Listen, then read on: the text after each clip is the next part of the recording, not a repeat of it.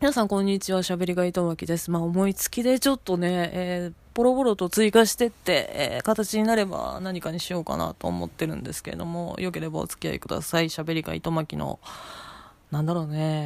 糸巻家の話ですよね。自己紹介みたいな、前提の話、エピローグみたいな話が必要かと思うのでお話しさせていただこうかと思うんですけど、糸巻さんは昭和生まれです。昭和生まれっていうことにとどめておこう。どうしよう。団地生まれです、東京都内にはたくさんのマンモス団地あるかと思うんです。大きい方の団地で育ちましたね。もう大きい社会ですよ。あそこまで行くとね。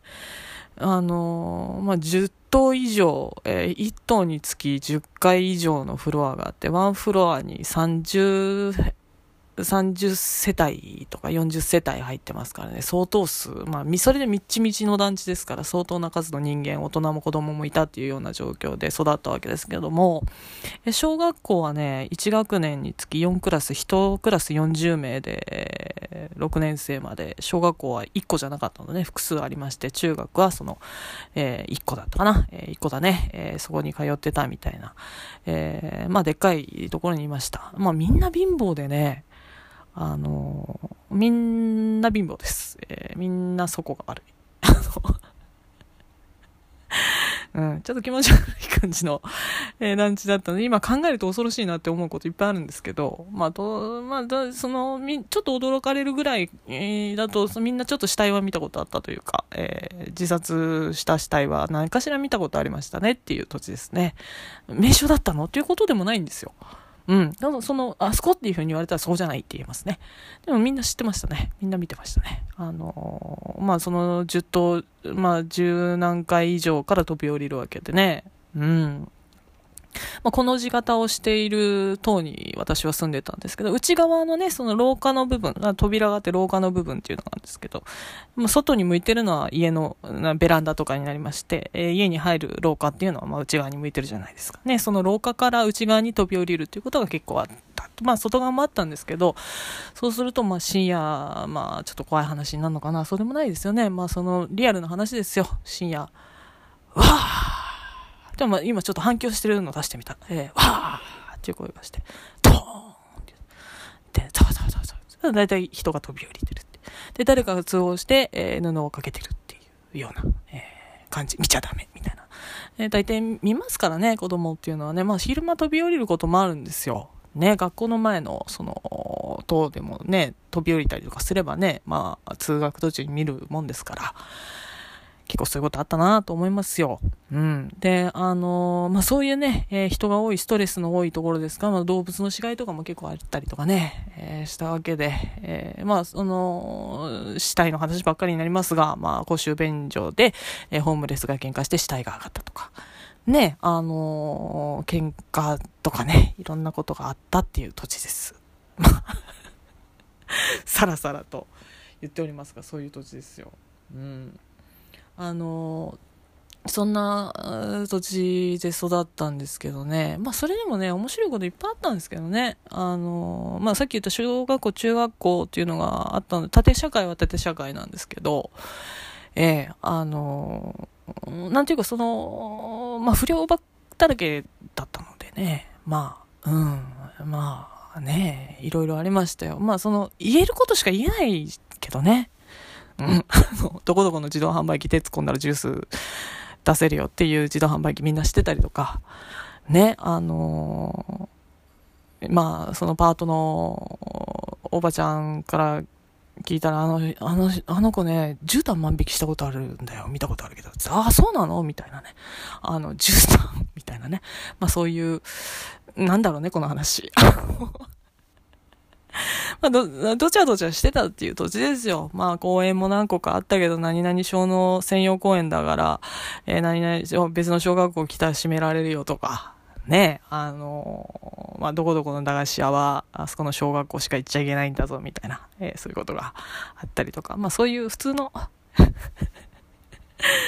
団地に育ったわけなんですけどね。まあ、みんな貧しかったと言ったんですけど、うちはまあそれなりにいい方だったのかなと思います。まあちょっと変な家庭だったとは思うんですけどね。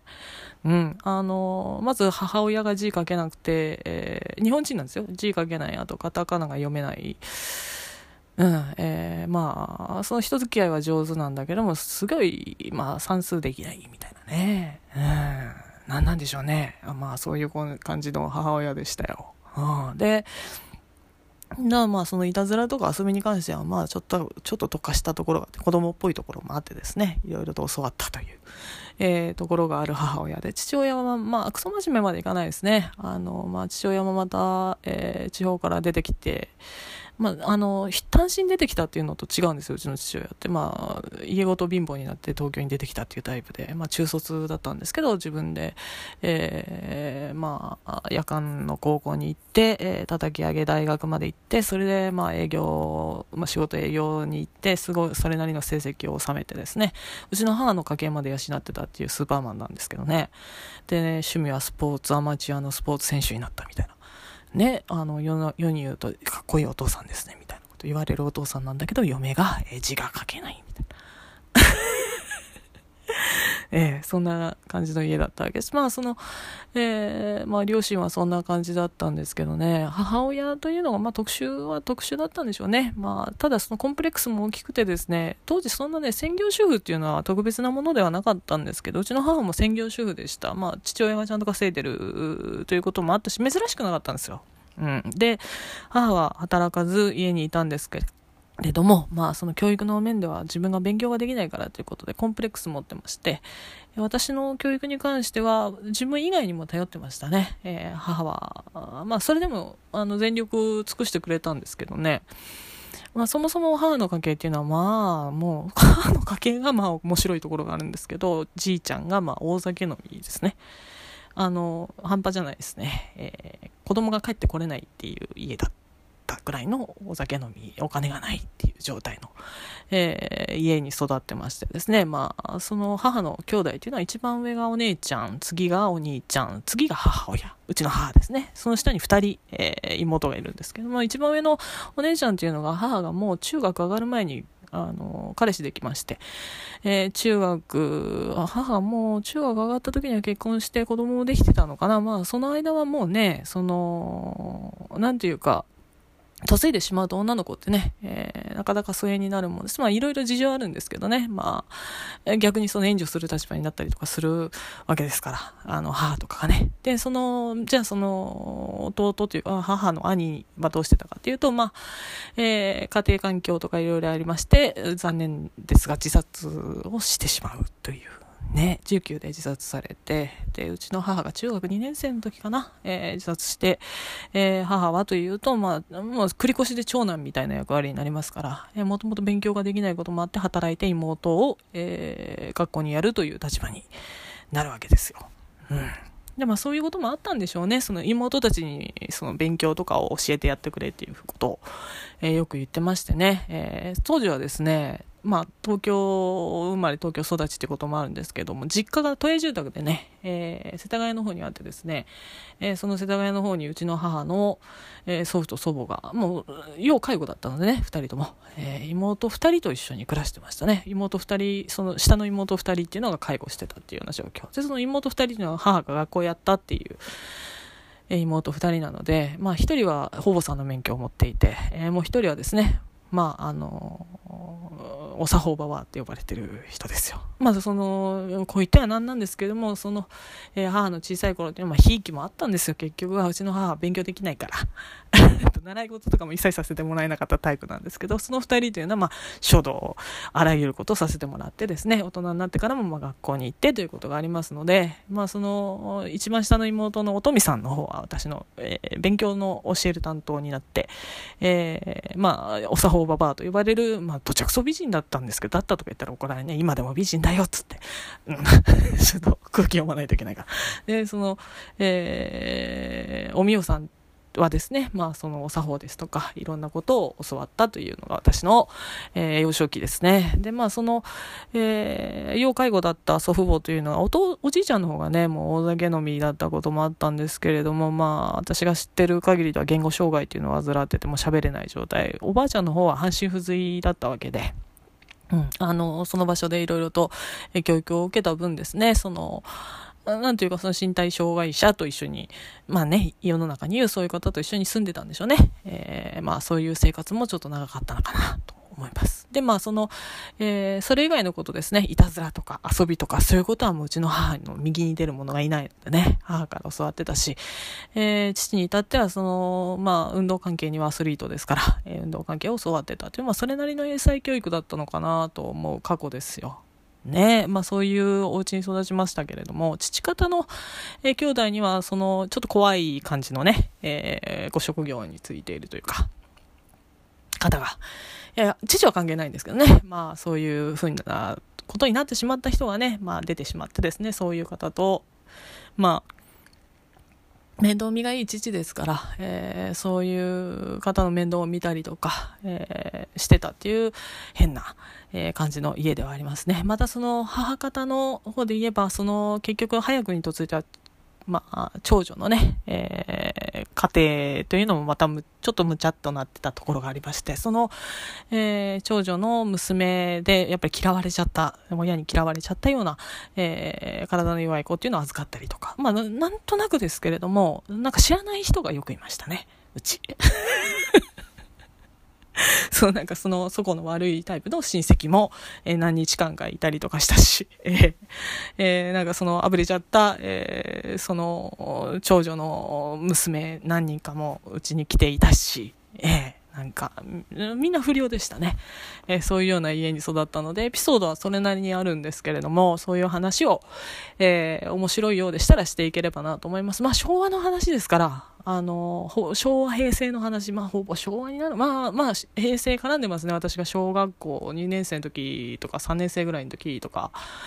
もっと小さい頃が平成に差し掛かってるので、だからまあちょっと古い話になりますが、ご興味があればね聞いていただければと思います。そんな感じでとりあえず家族の紹介をさせていただいた次第です。お楽しみに。これからのこの糸巻家の話続くのかな。糸巻でした。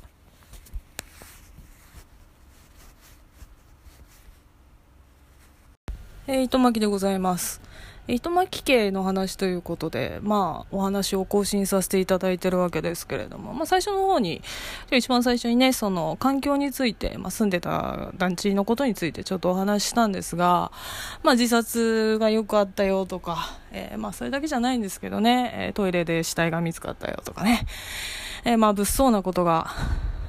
まあ噂としてはびこるような街でしたが、まあそのなんていうかね、まあ、死んでるのは人だけではないです。猫も死んでましたね、よくね。まあ、その、ちょっと外から帰ってきたんですけど、まあ、その、なんていうか、いろんなガタついた教育というか環境の子供がいっぱい住んでおりましたので、いたずらの種類もまあいろいろとあったわけです。猫はよく死んでましたね。かわいそうな猫がたくさんおりました。まあその中でもですね、なんというか、かわいそうだと思う子も多いわけですね。家では飼えない、親が猫を飼っちゃダメだって言うけれども、外でなら飼えるんじゃないかとか、ポツポツとですね、ゴミ箱とかそういうところに段ボールが置いてありですね、なんというか、タオルケットが、どこからともなく持ってこられたタオルケットが敷かれですね、猫の餌がちょんと置いてあり、子供が猫を外で飼ってるんだろうなみたいなものはよく見られたのがこの団地です。みんな一回はやってましたね。私はというとですね、今でこそ猫が好きなんですけれど、昔はそんなに好きではなかったんですね。実を言うとね、まあ、まずうちの母が猫嫌いだったということもありまして、あ、だったら別にみたいなところがありまして、また動物自体が、私自身そんなに好きではなかったということがあって、馴染みはそんなにいなかったんですけれども、当時、猫が好きな、同級生のお友達がおりました。まあ、外で、猫を飼っているような、まあ、なんとかちゃんと名前をつけてですね、段ボールの中で猫を飼っているような子だったわけなんですけれども、この猫がですね、病気のようなものになりまして、まあよくあることですよ、子猫ですからね。そうした時にですね、この、マンモス団地ではどういうことをするかというとですね、猫ババアというババアのとこに持っていくんです、実は。猫ババアというのはですね、その団地の中に住んでいる、猫のことを詳しいおばあさんのことなんですね。まあその団地の中では嫌われ者です、実は。自転車置き場で、まあその子猫に餌をやったりとか、家の中に猫を飼っていたりとかする人なんですけれども、あ、この子は病気だねとか、もう長くないよとか、そういうことをいいですね。まあその、亡くなった猫とかをその保健所の方に、持って行ってもらうという役割をしている猫ババアというのがいたわけです、残念なことにですが、私のお友達が飼っていたというか外飼いしてた子猫がもう臨終を迎える頃のことです、猫ババアのところに連れて行こうということで、私猫触れなかったんですけど連れて行きですね、猫ババアのところに行ったわけです。でそうするともう息絶え絶えの子猫に向かって、猫ババアが手を合わせるわけですね。ああもうこれはダメだよと、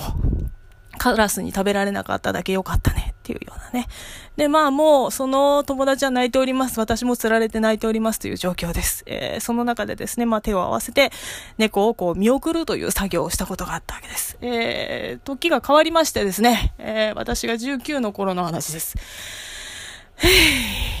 私はですね、この団地に19の頃まだ住んでおりました。同級生で、まあ、高校中退の、アルバイトをしている同級生がおりましてですね、この子もまあ、こいつもまあ、なんというか不幸というか、残念というか、まあ、大変な、家庭環境に置かれた、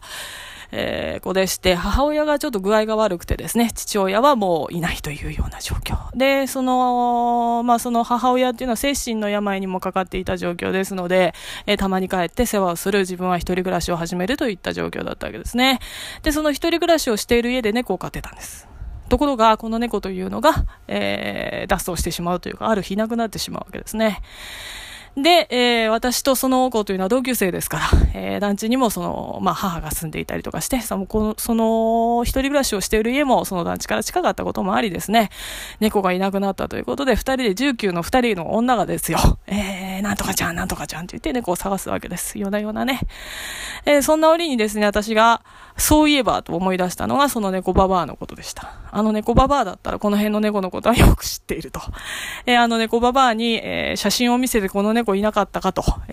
ょっと聞いてみるのはいかがだろうかと。でその、同級生というのは小さい頃猫を飼ってたわけじゃないので、またその同級生はまあその、友達周りにはそんなにまあそういうそのちっちゃい猫を飼っている友達がまあ近くにいなかったので、猫ババアの存在を知らなかったわけですね。で私がその猫ババアのところに行こうじゃないかと、もう実にもう10年ぶりぐらいですよ、猫ババアのところに行きます。まあよく覚えてたもんですね、猫ババアのお家に行くわけですよ19の2人が。でその、当時携帯電話に入っている、まあ、荒い写真ですけれども、この猫を見ませんでしたかと猫ババアに聞くとですね、あ、そういえばということでですね、とある、公園の近くの神社の、軒下のところで見たような気がするということでですね、見に行ったら本当にいたんですよね。無事その猫というのは見つかってですね、帰ってくることができたというエピソードがございます。まあ団地では猫を飼ってはいけないということでですね、ババアすごい嫌われてたんですよ、大人にはね。でも子供には非常に人気があるババアでした、もう、当然亡くなられているんですけれども、あの存在というのが命っていうものを教えてくれたんじゃないかなと、ちょっとかっこよく言うとそんなことを思うことがございますよ。私自身も猫を飼うようになってですね、外の猫に対してどうすればいいのかっていうのは結構ね、考えるところでございます、そのおばあさんはといえば、死んでしまった猫というのを、保健所に私、命がまだつなげるようだったら餌をやり、家で飼いということをやっていた。寿命の短い猫ばかりだったそうですよ、ね。病気ということもあったんでしょうけれども、その年金暮らしですから、全部をその病院に連れていくことはできなかったんでしょう、亡くなる猫の方が多かったと聞きます。そういう猫ババアの話を思い出したわけなんですけれども、団地というのはというわけで生きたりとか死んだりとか、自殺とかもあったわけですけれども、そういうなんか命を見送るというタイプのね、そういうばあさんもいたなというお話を今回はさせていただきました。というわけで猫ババアの話でした。はい。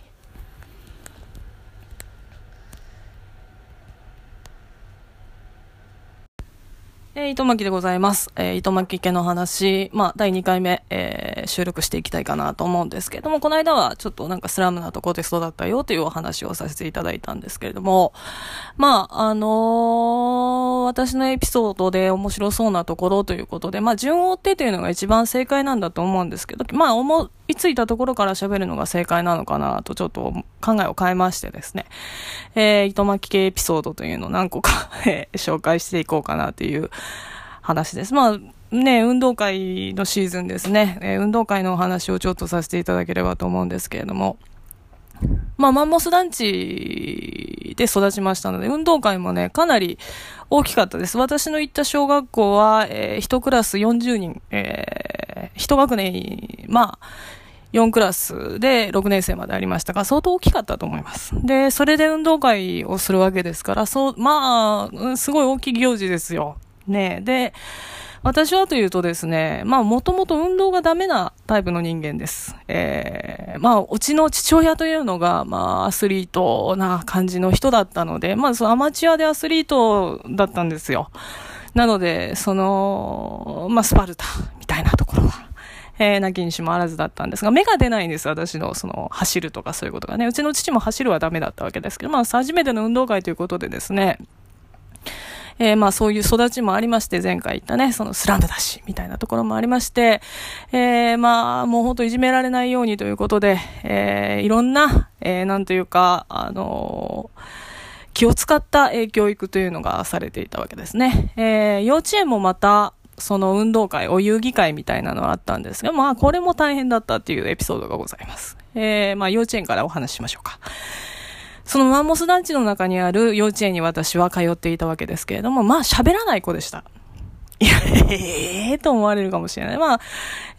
幼稚園では全く喋らないです。本を読み、喋らない。何をされても黙ってる。何を考えているかわからない。そんな子供だったわけですね。で、ところがですね、母のコミュニケーション能力が高いことからですね、皆さんと仲良くしてくださいということがありまして、年上の子と仲良くすることが多かったということはあるんですけど、それでも黙ってる。何か絵を描く。何か本を読む。そういう感じの、子供だったわけですね。お遊戯会ということでですね、年少年中とやるわけなんですけれども、このお遊戯会での演目の一つにですね、当時茶色い朝までいかないかな、茶色い紙袋のようなゴミ袋、大きいもの、粗大ゴミを捨てる、袋があったんですけど、それにですね、穴を開けて、顔とか見えないようにして、目だけ見えるようにして、それを被ってですね、両手だけ出して、チェッコリという音楽を踊るっていうお遊戯がありました。そのお遊戯でですね、チェッチェッコリチェッコリッサというリズムに合わせてですね、ゴミ袋をかぶった子供たちがチェッコリチェッコリって踊るわけです。ちょっと見た目的にはちょっと可愛らしいんですけど、これはですね、実はちょっと、ゲーム性をちょっと出さなきゃいけなかったんでしょうね。踊ってる間にですね、親が子供を見つけるっていう、お遊戯がお遊戯会にあったわけです。運動会にあったわけです。で、見つけて、もらえれば、お母さんということで、踊りから解放されるみたいな。そんなお遊戯会運動会の演目があったんですね。で、私、クソ真面目だったんですよ。融通が利かないタイプの人間で。で、チェッコリを踊るんですけど、私、もともと喋れませんから、で、あまり友達も作らなかったので、当日を迎えた時に真面目に踊ってたわけです。で、そうするとですね、他のお母さん方とかが、ゴミ袋を被った私のところに来て、なんとかちゃん、なんとかちゃんって言って、違いますよとも言えず踊るわけですね、私は。で、何回かね、うちの母親がですね、せっかちなので、真っ青な顔して急いで見つけてあげなきゃということでですね、何回か通ったんですけど、私、喋っちゃいけないルールっていうのがあったので、喋んないでずーっと踊ってたわけです。当然最後まで残りましてね。当然ですよね。せっかちな母親、みんなね、ゆっくり聞きますよ、他の母親は。うちの母親の場合はもう慌てますから、私のところを何回か素通りして泣きそうな顔して最後ですよね。最後に残った、方のお母さんは、伊藤さんのところのお母さんでしたみたいな。まあプレッシャーだったと思うんですけど、見つけてあげられなかったっていうことが、まあ運動会で起きるわけですね。後で聞くとですね、まあ皆さんなんか子供と親とで合図決めてたみたいですよ。で、子供同士で相談してる子もいたみたいですけど、私はそういうことが全くできない幼稚園生でしたからね。まあ、ただひたすら踊ると。で、まあ、後にも出てくることなんですけれども、運動会であろうが何であろうが負けるということに対して、その、運動会みたいなところで負けることに対する、その、悔しさみたいなのが全くない人間で、その、最後まで残ってしまいましたねって言われても平然としてるわけですよ。ね。で、その母親はというと、まあ、やってしまった、みたいなね。本当に泣いちゃったんですよ。帰りに私の前で、ごめんね、見つけてあげられなくて。で、まあその内情を知れば、後々ね、母が内情を知れば、みんなずるしてたとか言ってたわけですけど、まあそういう母親だったということです。で、まあ小学校1年生の運動会だったかな、の時にもですね、まあその、まあ小学校1年生の時はかけっこはまあ一番の思い出なんですけど、かけっこということで、走っても、私は一生懸命走ってもビリだったタイプの子なのでね、一生懸命走ってたかどうかわかんないんですけど、まあ、転んだりとかするわけです。運動会当日も転んでですね、カメラを向けてたうちの父親がですね、まあ、もう本当にもう動揺してしまって、後で、ビデオ見てみたら父親の声しか入ってないという。大丈夫か頑張れみたいな、そういう声しか入っていないというね、ビデオが仕上がったわけです。他にもね、その玉入れみたいな、競技がね、小学校1年生の時にあったんですけど、自ら玉を拾いに行かないという。みんなすごい必死になってボールを取りに行くんですけど、そのボールを取りに行くっていう作業でもうすでに負けるんですね、私がね。なんかみんなこう、で、こぼれたのをゆっくり拾って投げる。ダメだった。そういう育ちだったので、うちの父親と母親というのは気が気じゃないわけですね。こういう子供というのは、こう、周りと馴染めないんじゃないかと。ね、まあ、当の本人は何にも考えてないんですよ。まあ、その、いじめというもの自体はですね、まあ、この間ね、ちょっといじめられた経験はないというふうに申し上げたんですけど、自覚ないところでいじめはあったみたいですね。で、何も言わないので、あったようです。で、私自身がその、何も感じないんですよ。本当に。そう、心配されるほどだったわけですが、小学校1年生の自分のことですね。まあ、その、授業参観というものがございましてね、今でもありますけれども、授業参観があって、保護者が最後に呼ばれて保護者会というものが行われるじゃないですか。で、その時に保護者会でですね、皆さん見てくださいと、こんなことをする子がいます。っていうことでですね、ボロボロにバキバキに折られたクレヨンというのが皆さんの前に出されるわけです。で、誰とは言いませんが、こういうことをする子がいるので、皆さんちょっとよくよくね、その自分の子供がそういうふうにしてるんじゃないかと気をつけてくださいねと、吊るし上げにするつもりはございませんみたいな先生、いい先生だったので、そういうことを言われたそうです。うちの母はそれを見て、まあ気の毒な子がいるもんだなと見てたわけですよ。まあ学校指定のクレヨンだったのでね、結局誰ということが特定できないことになってるわけで。で、その後々呼ばれたわけです。うちの母が、お宅のお子さんのクレヨンですっていうね。まあ、母としては悩んだでしょうよ。で、私はというと、ケロッとしてるわけです。クレヨンを折られようが、何をされようが。本当に私自身がケロッとしてたっていうのがありまして、まあその日のことはよく覚えてるんですけれども、うちの母が帰ってきてから、まきちゃんこれはどういうこと、何か嫌なことあったのみたいなこと言われるわけですね。で、そうすると私が答えたっていう噂なのがですね、まあ自分でも、まあなんとなく覚えはあるんですけど、日本になったからいいじゃんみたいな。折れてもかけるよみたいな。何一つ考えてないわけですね。で、その母としてはですね、いじめられないようにできるだけ高級なものを、良いものをということでですね、ランドセルも一番高いものをとか、いろんなことをしてきたわけですが、それがちょっとね、悪い方向に動いてたようですよと学校の先生から指摘を受けたわけです、その時ね。で、まあ私はというと何でもいいわけです。で、その、なんて言うんですか、そのいい筆箱みたいなのを母に買ってもらっても、その、まきちゃんいいねっていうふうに言われて、あげるよって言ってあげてしまうような。ちょうだいって言われたからあげたみたいな。バカなので、そういうところでおられようが何しようが考えてなかったわけですが、やっぱり心には来ましたね。母が悩んでるっていうことはうまくやっていかなきゃいけないということで、小学校2年生ぐらいの時からやっと頭角を現すようになります。まあ目立つことをした方がいいんだろうということで、学級委員とかね、頼まれたこと全部やるとか、まあ小学校高学年になったら生徒会やるとか、そういうことになりうるわけです。ただそのいじめっていうのも陰湿ないじめっていうものが多かったので、表出すとですね、私自身その強いお姉ちゃんとか強いお兄ちゃんがついているわけで、大きいことにはならなかったんだと思いますよ。で、その強いお姉ちゃん強いお兄ちゃんというのも母が仲良くしてですね、うちの子よろしくねみたいな感じで、まあ忖度があったわけで、それでですね、まあ私のことも可愛がってくれる人が多かったです。まあ心のいい人たちばっかりでしたからね、今考えても、いじめられたら言うんだよみたいなこと言われたんですけど、いじめられてるかどうかわからないみたいな、バカな子だったのでまあそういうことがあってですね、あんまり悩まず過ごせたんですよ。小学校低学年あたりは。だからその高学年で差し掛かる時には弟、まあ生まれた弟も、まあ学校に入ってくることもあって、このままじゃいけないと思ったところもあるんですけれどもね、まあその弟がいじめにあったりとかするわけですね、幼稚園の時とかにね。で、そうなると、なんとかせねばならんと。ね、自分の弟のことに関してはなんとかせねばならんというふうに思うわけで、そうなると、まあクラスの男の子たちに声をかけるわけですね。うちの弟と友達になってくれないみたいな。まあやり方としてはうちの母親に似てるところがありますけどね。うちの弟の誕生日会開くから、幼稚園のお友達来ないみたいだから、うちの弟の誕生日みんな来てって言って、自分のクラスの男の子をみんな呼んでくるとかね、そういうことをするようになるわけです。スラム街みたいなね、団地で生きていくっていうのは、先輩と仲良くするっていうのはかなり重要になってくるわけで、多分ね。そういうことをやったなという思い出がございます。そんな感じの、